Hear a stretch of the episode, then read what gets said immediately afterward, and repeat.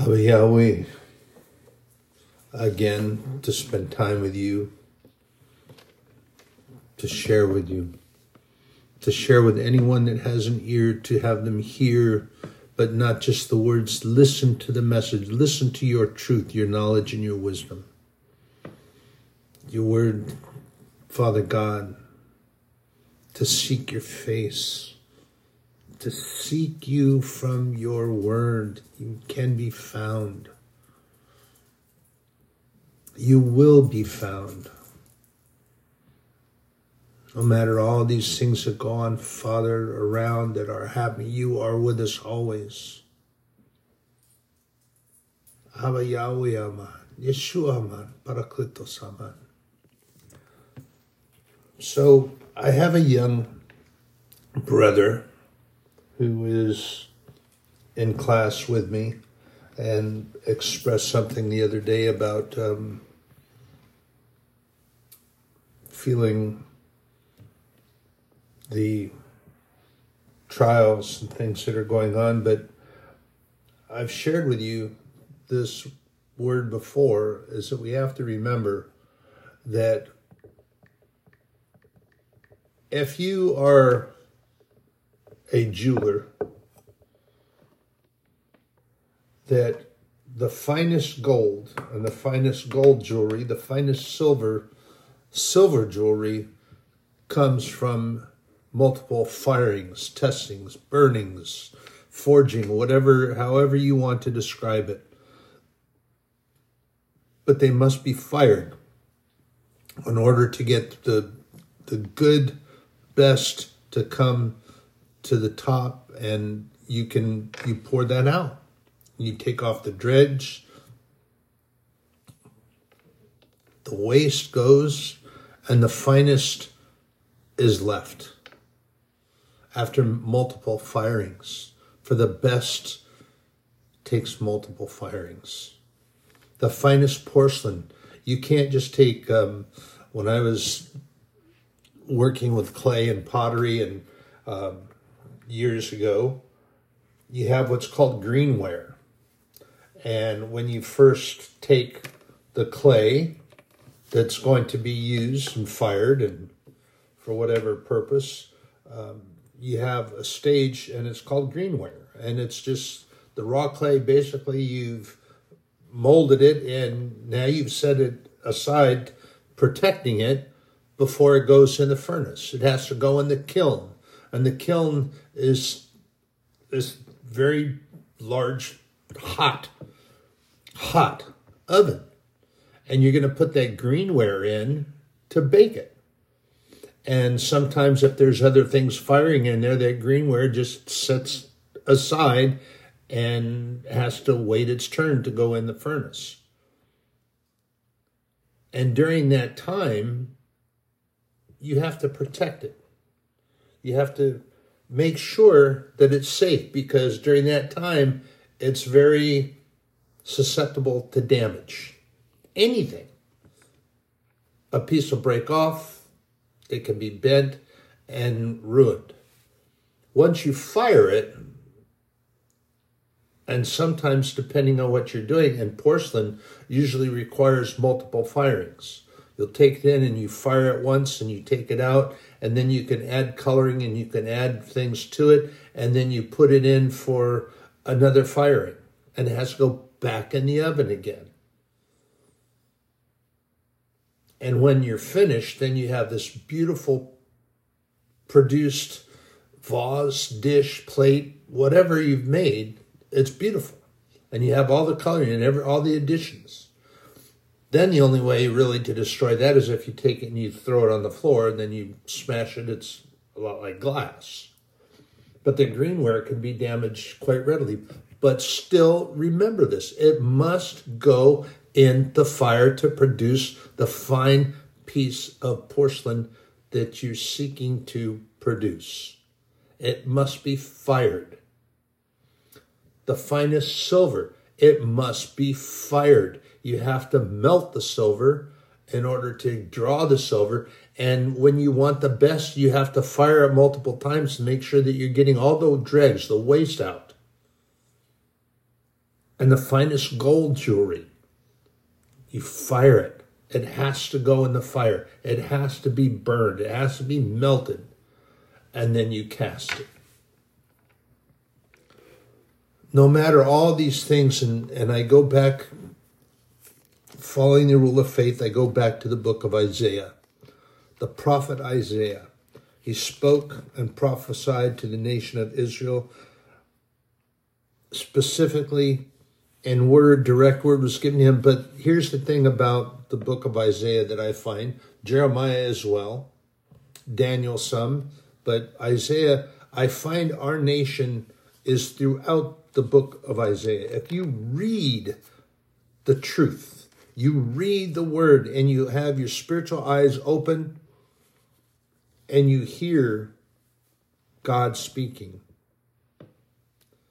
You also find Jesus spoken of in here. Now, you have to understand that Isaiah, approximately 700 years before the birth of Christ, is talking about Christ, talking about the trials and the tribulations, and talking about what's going on with the nation, but also prophesying their way, their way out.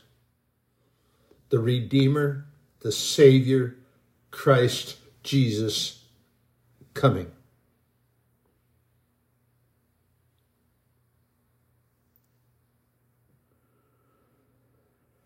This is uh,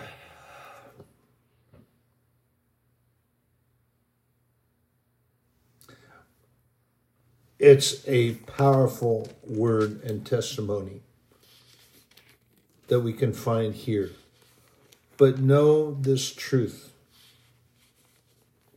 that everything God tells us, directs us, instructs us, guides us to,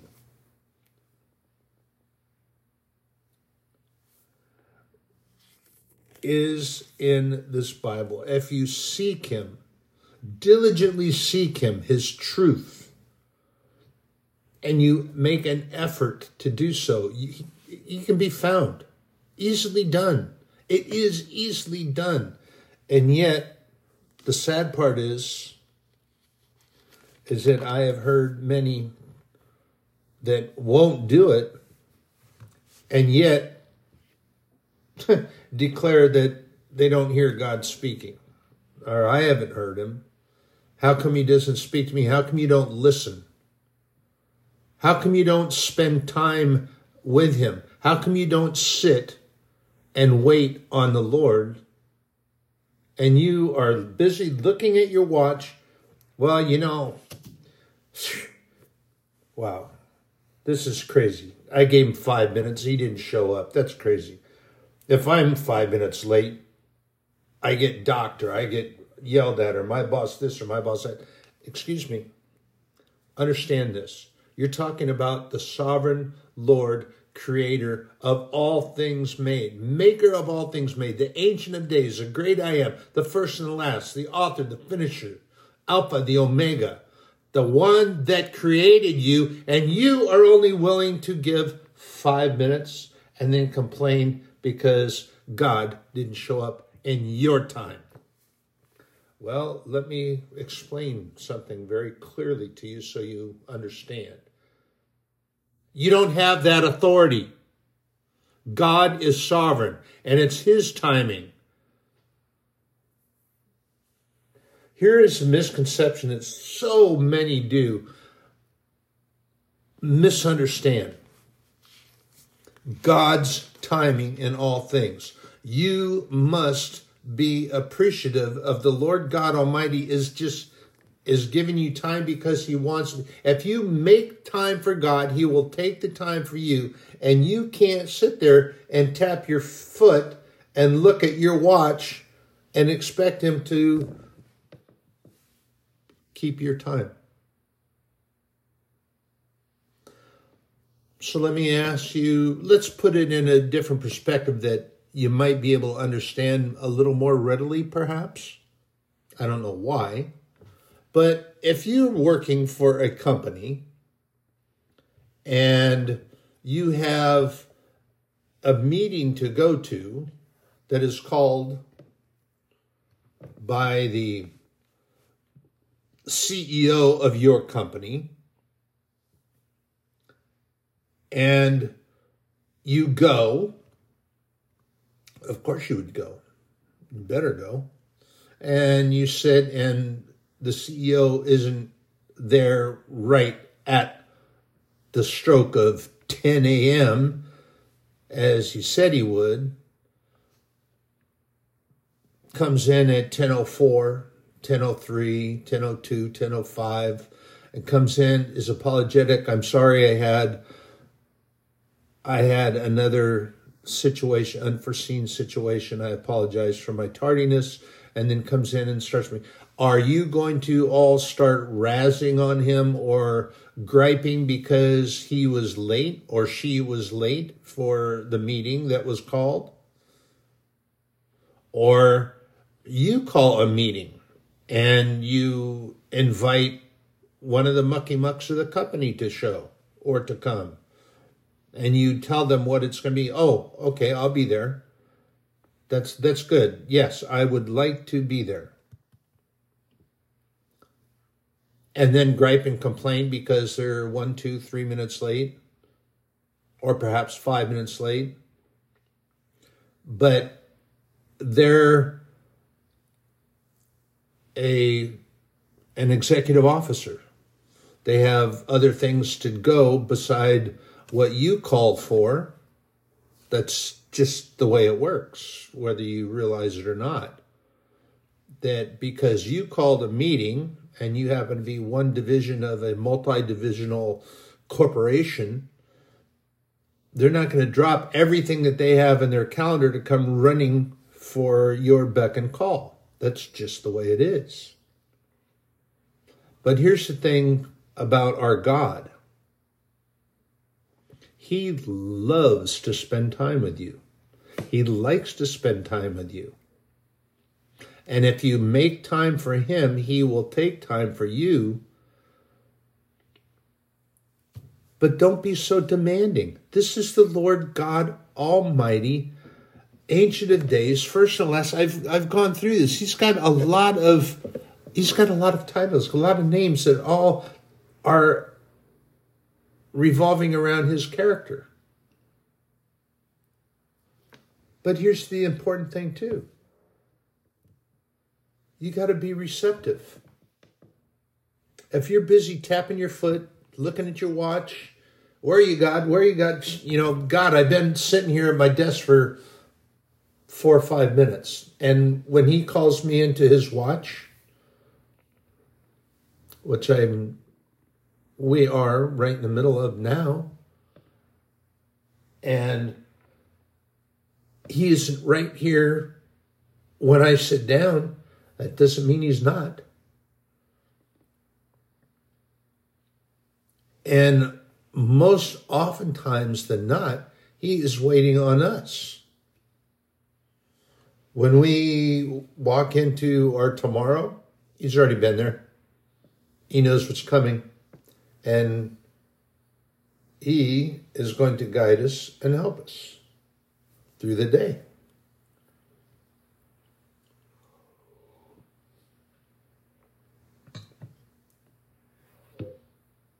But what I really, really love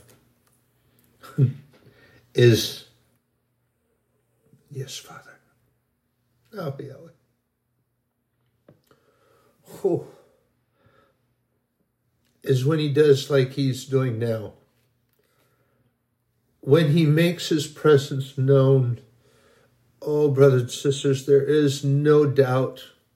There can be no doubt. There's no room for any doubt because it's so overwhelming. I already know and realize that he's here and that he's with me. But when I come into his watch and I'm sharing his word and I'm sharing with you, oh, and he touches me or he puts his arms around me. It's an overwhelming sensation that just it wells up. You can't. Sometimes it's hard to describe to you, but brothers and sisters, let's just put it this way: when you know, when you have it happen with you, you'll know. you'll definitely know. There's just it's so powerful. It's so awesome, and it's so great. And to be in that, here's the thing too that's very important. And in my reading this morning, this was a, uh, the Lord pointed this out, is that so oftentimes we are so caught up in things that are going on around us or what's happening and the things that we are paying attention to that when he offers anything to us for us we are we are hesitant to accept or receive and we find some reason or an excuse, as you will, for not. And we fall prey, or sometimes we just we allow that white noise interference to get into our, our minds and we start thinking about how we don't deserve it and there are some that come out to spend time with God and they they can't they're they're so caught up and they're undeserving or as the old language was their undeservedness and they miss the fact that God is right there. They're so caught up in self, um, sometimes self condemnation, self pity, um, so caught up in their time, as I expressed earlier, tapping their foot, checking the watch. Where's God? He should have been here by now. Why isn't he here? You missed it because he's been there the whole time. You just haven't been focusing on God. You've been focusing on your time and your timing. Remember that watch that God wears? It's got a different time zone than you do. So his time will never match yours until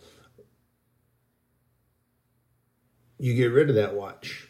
You quit paying attention to the watch.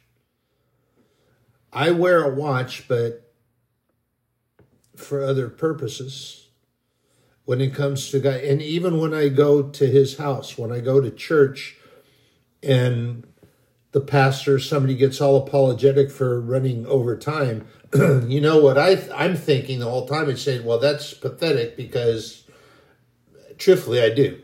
I, and I don't share that directly. I try to, to not do that. But my thought process is that's pretty pathetic because God's timing is everything. And if God decides that you're going to run a little extra, a little over, maybe He's got something important to say and He's using you to say it. Why are you apologizing for taking longer than usual? Or why are you there's no need to apologize. Why are you going to apologize for God's timing?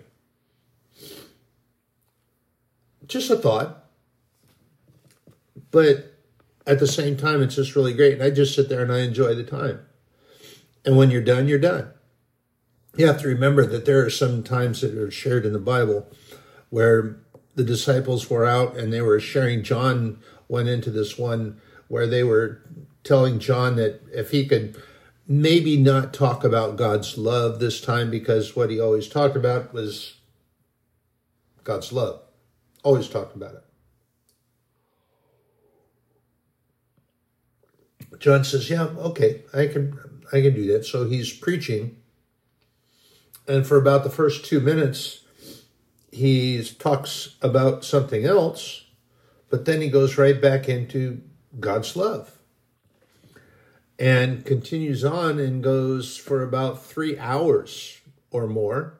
People were falling asleep. People were going and getting food and coming back. They they were always coming back though. They wanted to hear what was being said. They they might have taken a break, but they came back.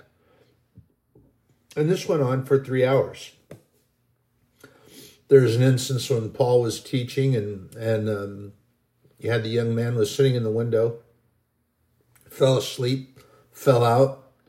Something happened, broke his neck or something, you don't know. But Paul came out and and threw himself on him and prayed, cried out to the Lord, and they were all the people were all upset and aghast because this young man had died. But Paul threw himself on the young man, prayed to God, and he was raised. He wasn't dead. But Paul was teaching so long that the young man was sitting and fell asleep in the window and then fell out. And you might say, well, yeah, but things are different. Why? Why are things so different? Because now you have to get home to your televised game. You have others coming that you're supposed to be doing a barbecue in the backyard and you're running overtime. Other things matter more. I was laying and I wasn't, uh, quite honestly, I wasn't thinking about getting up. But then I, as I lay there, I said, this is, this is ridiculous. This is time that I should be with God, that I want to be with God, that, and, but now because I'm moping over here, I want to keep my eyes closed and lay down, pull the blankets up and I I had to rebuke that spirit because I belong in God's word, sharing God's word, doing God's business, being about my Father's business, and spending time with God. That's the most important thing. And not about my pulling the blankets up and being all snug and cozy. That was nice. I think my as as I look over, I see my two my service companions. They're just they're very they're very comfortable. That's okay. I was too. But more importantly, it's here. It's here that I belong. God gives me that space and He gives me that time, that gives me that, that rest, but He calls to me. And when He calls to join Him in His watch, what a what a privilege that He calls me in His watch to come and spend time with Him during His time. Wow. Abba Yahweh Dashandru Kuriyasama. That, that he would do that. But here's where some of us have a tendency to fall down. Accept that. Be grateful to that, of his graciousness that he did that. But there are those that are going to say, well, I don't deserve that. And, and you know i didn't i i don't get have that coming or or the wait a second first of all you have to understand that there is none of that that goes on with god and what i found in my reading and, and going to share with you this morning is that we get that false guilt that that feeling that that that we allow to creep in is deception. And remember this that only blame, condemnation, all that negativity, God doesn't do that. God does not do that. He didn't tell me this morning, he says, Well, you know, Raven, you're just lying there with the blanks up. I I'm not going to spend time with you this morning. You don't you don't deserve my time. Wait a second. He was with me there. That see that that's false. That's not of god and god doesn't do that. God won't do that. So these this is that white noise interference thing that i talk about this is a false sense of reality that comes from only one place satan it comes from one place. his demons. Comes from one place, his minions. They lie, cheat, steal, rob, kill, destroy. That's all they're about.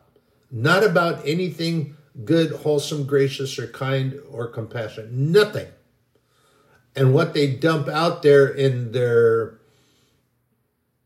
false front, their facade, ultimately is wickedness and deception. And that does not come from God. That comes from only one place, and that comes from false evidence appearing real, fear, and that is a pseudonym of Satan. Lucifer, the devil, Beelzebub, which is they call him the Lord of the Fly. They, they've got he's got a multiple bunch of other names, but they all are leading into darkness. That false evidence appearing real. He likes you to be misled, misguided. He loves for you, us, me, we. He loves it for us to be misled so that we go walking into this believing it to be all that negativity, that darkness, and oh, woe is me. But it's a lie. It's deception. Everything about the devil is a lie and deception. And you think that these minions that function for him, all that they're going to be, you know, you see all these great things that are going on. Well, you know, why is that happening? Why, why are you questioning? Because the Bible is very clear about what will happen to these individuals and I just had it here. I had a marker on it, and I was going to share that, and then I decided not to. But see, that is something that I. Uh, hold on a second, please. Bear with me. I'm flipping back to where I had that marker. This is in Isaiah 5, starting at verse 20. Now, this has to do with those individuals that we look around and we see and we think are getting away with all this and they have this and they have that la da da da da da da. Stop it. Isaiah prophesies to the nation. Now he's talking to the nation of Israel. But erase that part. This is the word of God. Woe unto them that call evil good and good evil that put darkness for light and light for darkness, that put bitter for sweet and sweet for bitter. Woe unto them that are wise in their own eyes and prudent in their own sight. What does that mean? That means that, man, I am so smart and I did this and I invested here and I got that. Look at me. Look at everything that I got. Look what I'm doing. Look how wealthy I am. Look at all these fancy cars I have. And then sometimes you have these big southern businessmen. Yeah, you all know that I had uh, I dealings in oil, and look how wealthy I am, and look how important I am, and look what I did, and look how I did, and look at look at look at me. And then you have other individuals. You got them that you know these sports people that declare themselves things that they're not. And if you pay attention and you watch anything, or they're really not very nice people. They're very mean, nasty. But here's the thing they're wise in their own eyes and prudent in their own sight. Woe unto them that are mighty to drink wine and men of strength to mingle strong drink. They go out carousing and getting drunk all the time and specifically, I'm talking about some of these sports folks. Now, you have those that are standing up for their faith, and it's becoming more prominent. But there's so many out there, and what do they do? They get off the playing field, and nothing like the way they used to do. They go out and they get drunk, they carouse, they argue with people in the restaurant because things aren't going their way or they didn't get what they want when they wanted it they argue with police officers that have to be called to come and, and quell the near riot that they cause inside of a restaurant, inside of a business, because they've shoved a waiter down with a tray full of food and they're hollering at the waitress and she's in tears. And then whenever the bartender or somebody comes to interfere or get them what then they start throwing fisticuffs because they've been plowing down the booze and they get too carried away and then they're so they're so vaunted in their own eyesight that nobody can say anything to them. They even turn on the police officers that have to be called. And that has happened more times often than not. So it is this day. Isaiah is speaking to the nation of Israel. But, brothers and sisters, look around and see what happens. Further reading in well, I'll read 22 over. Woe unto them that are mighty to drink wine and men of strength to mingle strong drink, which justify the wicked for reward and take away the righteousness of the righteous from him. They make fun of those that have faith and believe. That's greater sport to them and I I see I saw an advertisement the other day and it's it's it's an advertisement by this I've shared with you already this particular company that you need to be careful of and they have images of all these sports folks and these individuals that have, have gone up and become something and, and some some of them have are far beyond what they greatly deserve. And then they have the one who led the charge against those that were claiming their faith and what what was the wording that they had? Um, oh, and some that that walk into legacy. Well, they try to make it something that was positive, but the legacy that was left by this person was despicable. And the legacy is not anything good because making fun of faithful, making fun of the faithful, and and belittling those that have faith and believe in God, and then ultimately what happened is that this individual is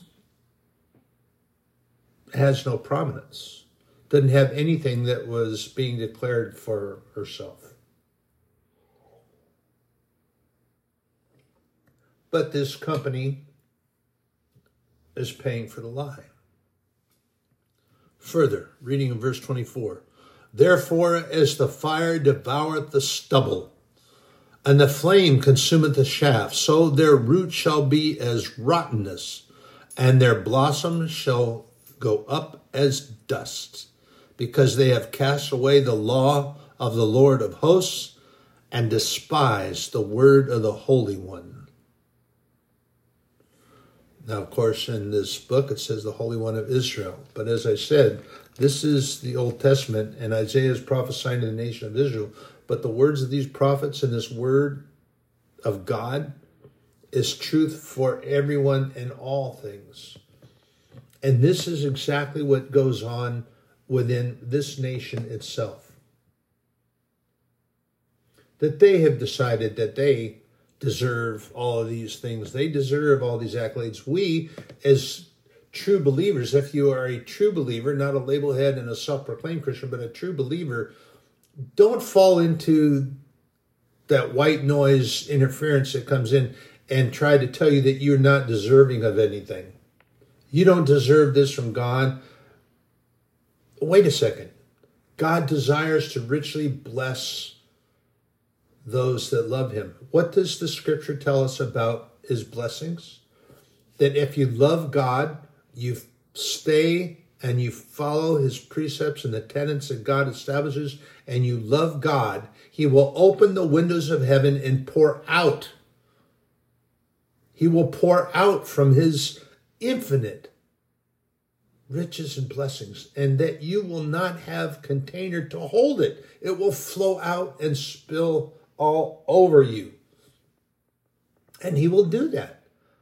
There's nothing in the scripture when it tells us that that says, okay, for you that deserve this, I'm going to do this. The only thing that God asks you to do, and it's no big thing, all he asks you to do is love him Love others. This precept, the thing that Jesus teaches us. Greatest commandment. Love thy God with all thy heart, with all thy soul, with all thy strength, with all thy mind. And then the second is like unto the first. Love your neighbor as you love yourself.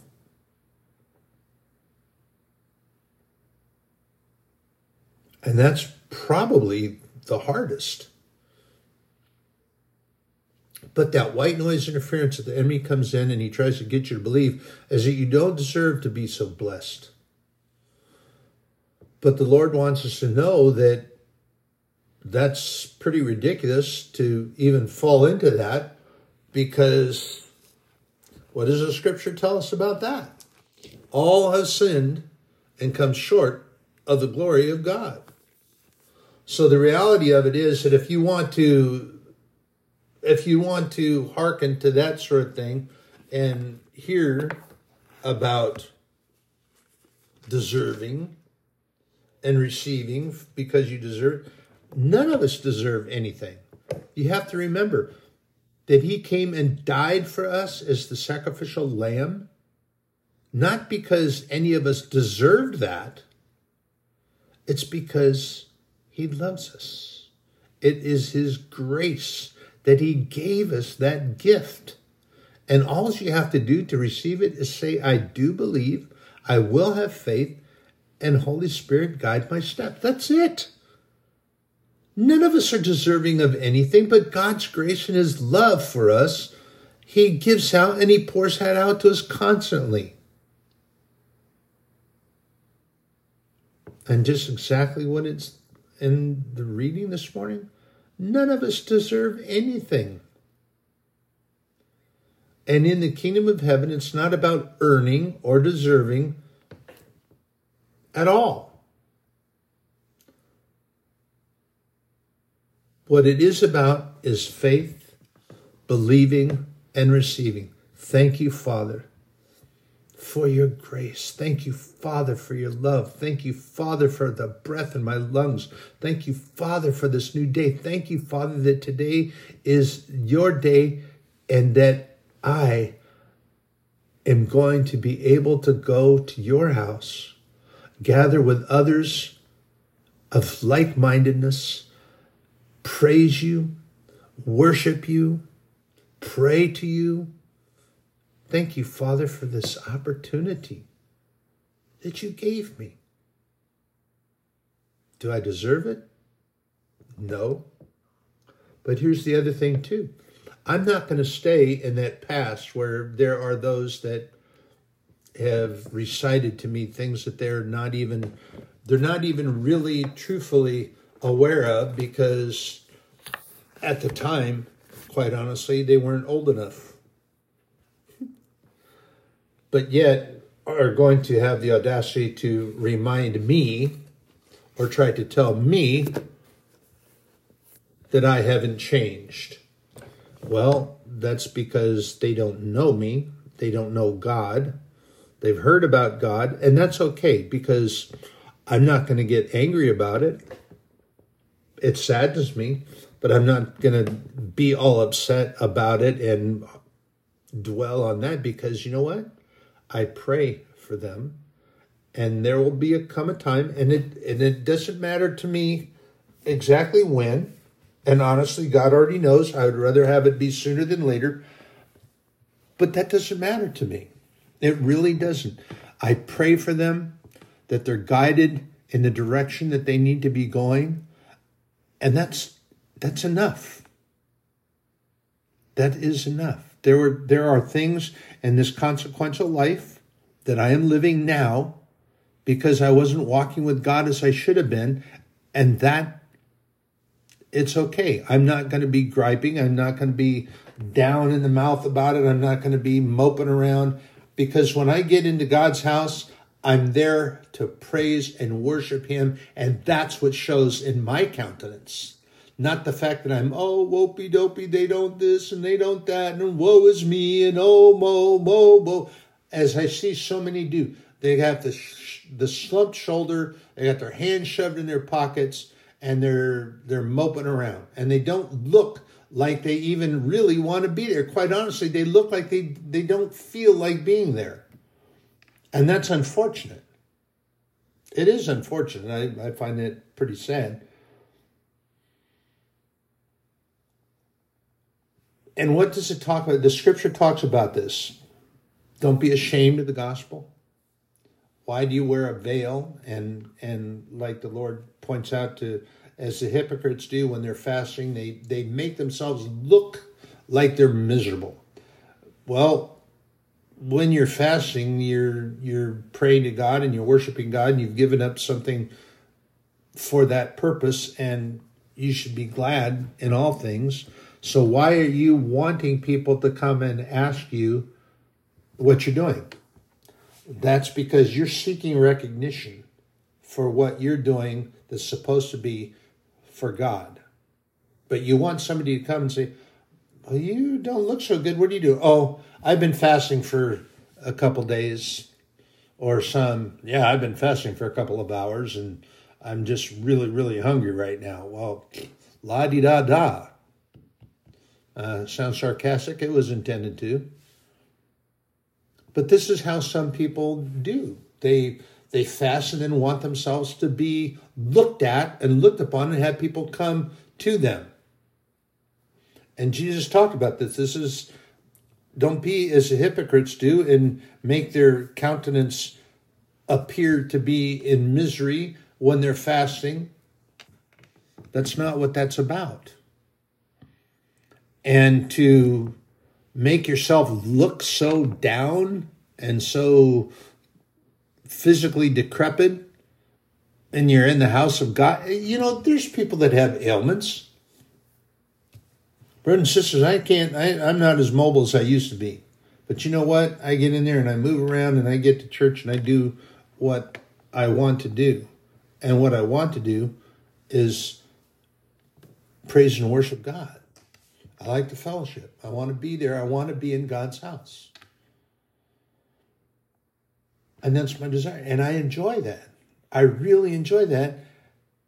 And I believe, as the scripture reminds me, is that he enjoys the fact that I want to do that. He takes delight in that, as the scripture would say. So why are you going to veil that by, as the scripture talks about, as Moses did? He had to, he actually put on a veil to hide the enrichment that God had given to me because his countenance was changed and and it was actually frightening to some people because Moses was glowing. And you've heard the old saying, perhaps not. If you're a millennial, you probably haven't, but some of the older folks might remember this. Oh, you're just glowing. Are what's going on? Oh, well, we just found out. that went and had my pregnancy test, and we're and and we're going to have a baby oh, everybody's happy, happy, joy, joy. They could tell that something was different because of the countenance of the person that they were talking to. Moses was that way. He was glowing and it frightened people. So he put on a veil that he could see through and all that, but it would kind of hide that so that it didn't frighten them.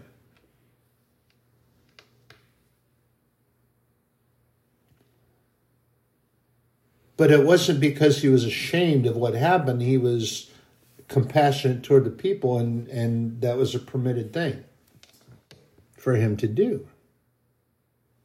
But you have folks that will, as the scripture talks about, being ashamed of the gospel. And the gospel, operative word, is good news. And that goes for the whole Bible the gospel of God, the gospel of Jesus. It doesn't just talk about the New Testament as being the gospel. There's a lot of people that want to separate that. The word gospel comes from the Latin and it simply means good news, period. It doesn't mean New Testament separated from the Old Testament and now the New Testament is called the gospel. You have the gospel of God the Father, you have gospel of Christ, the only begotten Son, who came from heaven, who came from God, who was with God, who was is God from the beginning and came down here and died for us. Gospel of that. Good news that He sacrificed for us because he loves us so much. But you also have the good news that God is our Heavenly Father and creator of all things made. There is that gospel. The word gospel, simply good news. That being the case, why are you apologizing for things that are said in the Bible? Why are you apologizing for things that God said? And you're more concerned about someone being offended by your sharing the gospel that comes from the Word of God, the infallible truths of God through His promises. But you're apologetic when you're apologizing for things over and over and over again, that seems like you have some shame issue that you need to deal with. Don't apologize for something that is said in the Bible because if God meant it to be said differently, he would have said it differently. But he didn't. He talks about the army and he talks about the armor of God and he talks about the spiritual warfare that we're in, then he made that armor for us. So why are you going to be apologetic and say, well, you know, I'm sorry for that because that, that sounds so militaristic. Well, no, it doesn't at all. I've shared this with you before.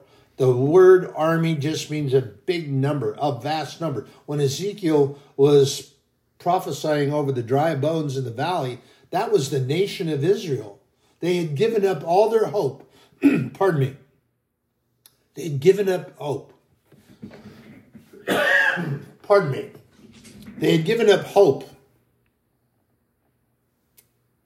And if you read Ezekiel 37 and you read it to the end, you see that that's done, which is why Ezekiel is prophesying to the dry bones. And when it talks about the army rising up, it's not talking about militaristically. It's talking about just this huge, vast number that all got on their feet and were raised, giving the Spirit of the Lord, getting it back into them, and that these, the analogy and metaphor that's used in the valley,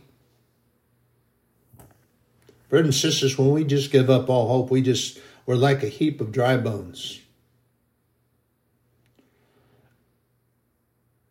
And that used to be that used to be an old old saying. Long time ago i was really young. Oh these old bones are just so dried out. I just i just don't think i have the energy to do that anymore. And it was a saying a saying of old just meaning that you don't feel the energy to do it any longer. You don't feel compelled to do it any longer. And as it was spoken in the book of Ezekiel when he is prophesying to the dry bones to get them back on their feet. Hey, get get with it. Get back to God. Start worshiping God and get your act together because you're all tuckered out, you're all tired out. God wants you to be on your feet again and get with it.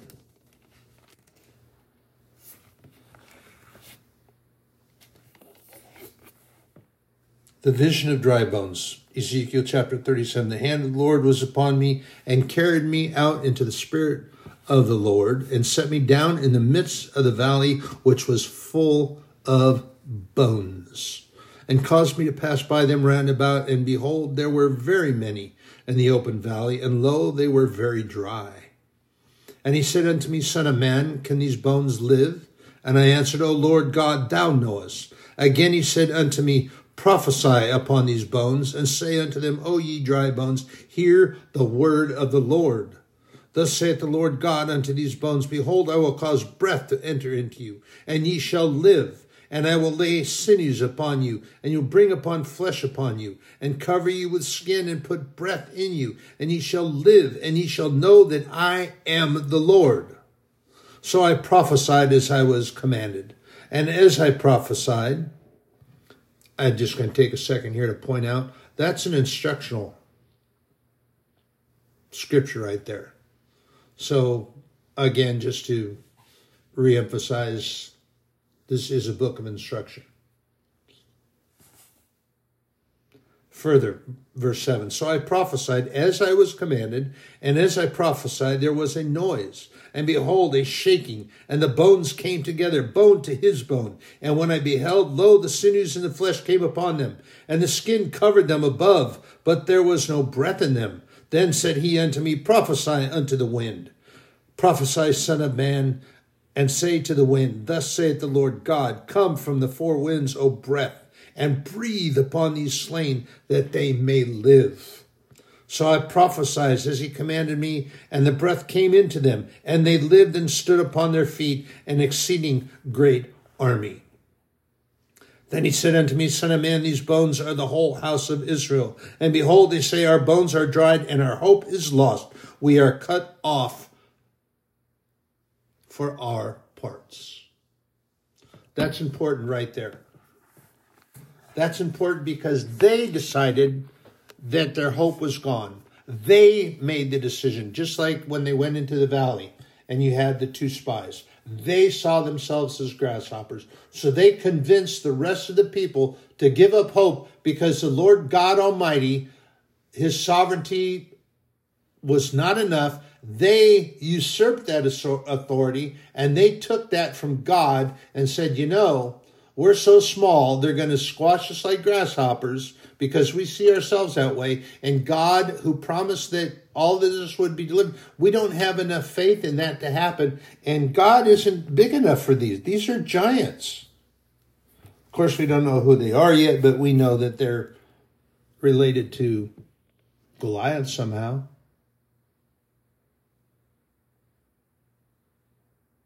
And so they convinced the people and what had happened? They wandered for 40 years. However, God was still there. He provided the cloud of smoke so that they could see by day, and the pillar of fire by night that they saw and knew that God was still with them. Their clothing didn't, nothing happened to their clothing. Their shoes didn't require mending, nothing. God fed them, He nourished them, He provided for them, and water and sustenance. Were they deserving of that? No. But they weren't deserving of the promised land that God told them either because they convinced everyone that they shouldn't go in there. They convinced the rest of the people that God was not big enough for the giants.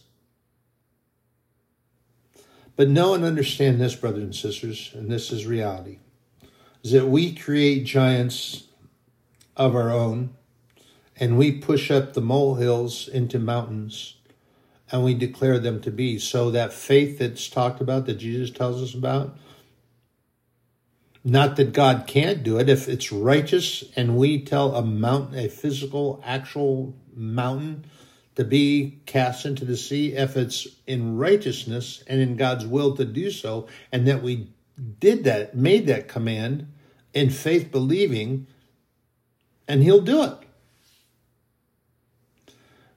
But I firmly believe that these mountains and the giants and these things that, that we're being taught about are what we push up and we declare to be something that they are not. We see something that is not a mountain it's an obstacle and we can't get by it, over, around it, through it. But in our faith, we can do so. And those giants are these little troubles and things that we have that are going on, and we push them up into being something that they're not. So, brothers and sisters, faith, belief, not that we deserve it because we definitely don't we don't deserve, but God gives because He loves us. And understand this that when we hesitate and we're unsure of, of God giving this gift to us, and He's attempting to get us to give it, and we're unsure, because oh I don't deserve that. Uh, should I do I what I I ought to? It actually causes our heavenly Father to grieve. And remember this: this is coming from the Word of God. All the emotions that we have, everything that we have in us, joy, happiness, grief, all of those things that are in our lives they're there because God gave them to us. They come from Him. And although we need to practice more of His love, the agape love, the unconditional love that we're taught about, we have a tendency not to do so. Brothers and sisters, that's what we need to do. And remember that it all comes from God. God takes great delight in giving to us. And it makes him happy. You know, like I, when, you know, look at this. When your earthly parents or adults give their kids something really good for their birthday or really good for Christmas, and you see the light in their eyes just it's like the high beams on your car all of a sudden everything is just all lit up and they're so happy delighted and giddy that the whole room seems to be aglow. When God gives us that, it gives him great delight. Just accept it. Say, Thank you, Father. It isn't whether you deserve it, because it's all by His grace. Did you deserve salvation? No. But He gave it to you anyway. Did I deserve it? when he saw me from out there and when he was hanging on the cross and looked down and saw me in the midst of that crowd of the Pharisees and the unbelievers that were hollering up. And in that moment before he gave up his spirit, he said, Father, forgive them, for they know not what they do. The greatest gift that he could possibly imaginably give that anyone could even fathom or try to that he gave that for me, that he came for me. He saw me from way out there and he came and did that for me anyway. Thank you, Father. Abba Yahweh, Yahshua Aman. Barklitos Aman. Praiseworthy is the Father, the Son, and the Holy Spirit. Thank you. Thank you. Thank you. Brothers and sisters, you are in my prayers daily, going out and coming in. Be blessed.